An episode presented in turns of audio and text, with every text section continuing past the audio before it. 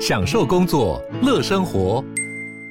就算不在办公室，也能从容应对线上会议。HP Dragonfly 透过专业的 HP Presence 设计，内建降噪及会议快速键，搭配清晰的 Bang & Olufsen 音效，增强音讯及视讯功能。HP Dragonfly 顶级商务笔电，采用 Windows 11专业版，让您在会议中享有最佳的视觉和听觉品质。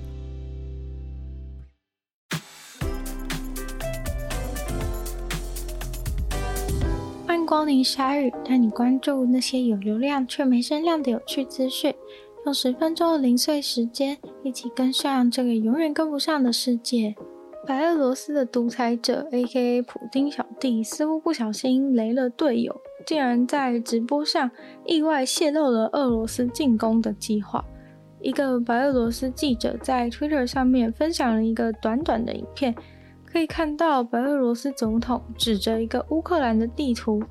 其中乌克兰现在的领土范围好像被切割成了四个区域，大家左看右看，觉得好像不太对劲。怎么好像是侵略计划的战略地图？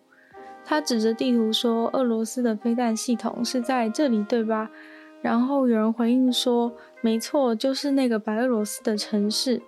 他进一步说明，他们发射了火箭往这个方向，后来就不见了。他说：“没错，我们有从白俄罗斯的土地上发动攻击。”然后拿出来的地图上清楚地画了从白俄罗斯和俄罗斯指到乌克兰的红色箭头，俨然就像是历史课本上面战争侵略的示意图。这些内容是由白俄罗斯官方经营的 Telegram 频道播出的，而乌克兰的军事基地也的确受到了来自白俄罗斯飞弹的攻击。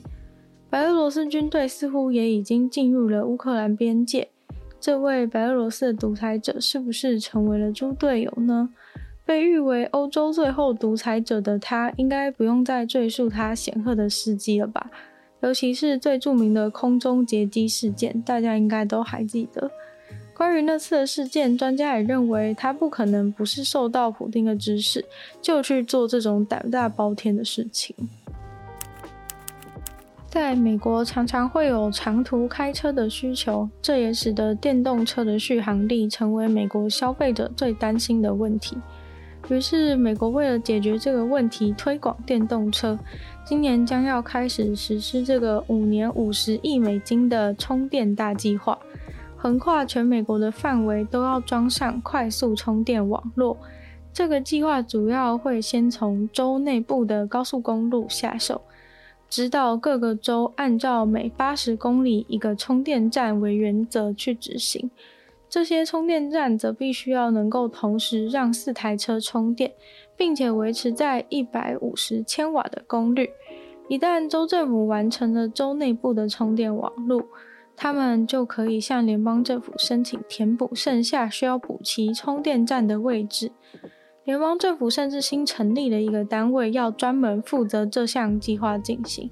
等到这个五年五十亿美金的充电大计划开始以后，会再使用另外二十五亿美金来帮助在乡下和比较没有开发的地区设置充电器。联邦政府会很仔细地审核每个州交上来的计划书，要求各州要确保一个充电站的四个充电装置。必须要有九十七趴以上的时间中，至少有一个装置可以使用，并且充电站的设计必须要有预留空间，让未来需求增加的时候可以轻松的升级。也强烈建议地方政府要在观光热门的区域、便利商店、游客中心或餐厅附近广设充电站。至于充电装置的部分，打算统一采用组合充电系统，简称 CCS。全美国大多数贩售的电动车都能够使用这个装置，除了其中一个 Nissan 的特别车款以外。虽然 Tesla 的车子通常是用自己专用的充电站，但是 Tesla 也表示未来有计划要供应转接头给消费者，让 Tesla 的车主也能在这种一般的充电站充电。而这个转接头早就已经在南韩供应了，所以应该不是个问题。这个计划开始以后，全美国对于充电装置的需求将会大幅提升。那他们当然会优先考虑国产的货。一间知名生产快速充电器的澳洲公司得知这个计划，已经规划要在田纳西州盖工厂，预计每年要生产三万个快速充电器。西门子也打算在美国扩产，预计二零二五年每年要生产一百万个充电器。不过，这个计划有需要考量的点，就是关于如何付款。基本上，Tesla 以外的电动车车主手机里应该都已经装了数不清的 APP，在不同公司的充电站要使用不同的 App，让使用者超级不方便。也许直接刷卡会是一个最方便的选择，但无论如何，这个计划实施下去，电动车肯定会更加的普及。一个平凡无奇的狗屋，在二零一九年四月的时候，被一颗陨石砸中了。导致狗屋的屋顶上面被陨石开了一个大洞，这个狗屋马上被相中，成为了拍卖会上的稀有物品。被陨石砸中的狗屋已经在 Christie's 拍卖会上面作为陨石的周边产品和其他的陨石一起的卖掉了。这个狗屋的拥有者是一位德国的牧羊人。他提供的这项产品成为了本次拍卖会上面预计售价第二贵的一项，原本预计以三十万美金售出，最后却只以四万四千块售出。反倒是砸了狗屋的那块陨石没有什么特色，原本预计不会卖多少钱，最后却以两万一千元的价格售出。但不管怎么样，一个用几块烂木头建造，现在还破了一个大洞的狗屋，却还是比陨石本身还要贵的价格售出。原因似乎是因为被陨石砸中的物品，其实比陨石本身还要更稀有。基本上没有什么人手上有这样子的东西。但陨石基本上可以成为拍卖会的主题，也是因为陨石本身稀有。一年大概会有五百个陨石砸中地球，但是通常一年只会找到十个陨石，多半都是掉进了海里或是偏远的地方，所以被陨石砸中的东西反而成为一个更稀有的商品。在二零零七年，也有一个被陨石砸中的信箱，那个信箱当年就以八万三千块美金卖出。还有一台雪佛兰的车子，也是在二零零七年的时候被陨石砸中，后来在二零一零年以二十三万美金的价格卖出，是被陨石砸中的物品当中的史上最高价。因为疫情而衍生出来的规定，有的时候会变得有点扭曲，为了规避定出来的原则而做一些钻漏洞的事情。像是在日本，竟然就出现了学生中午吃饭只能在十五分钟内吃完的状况。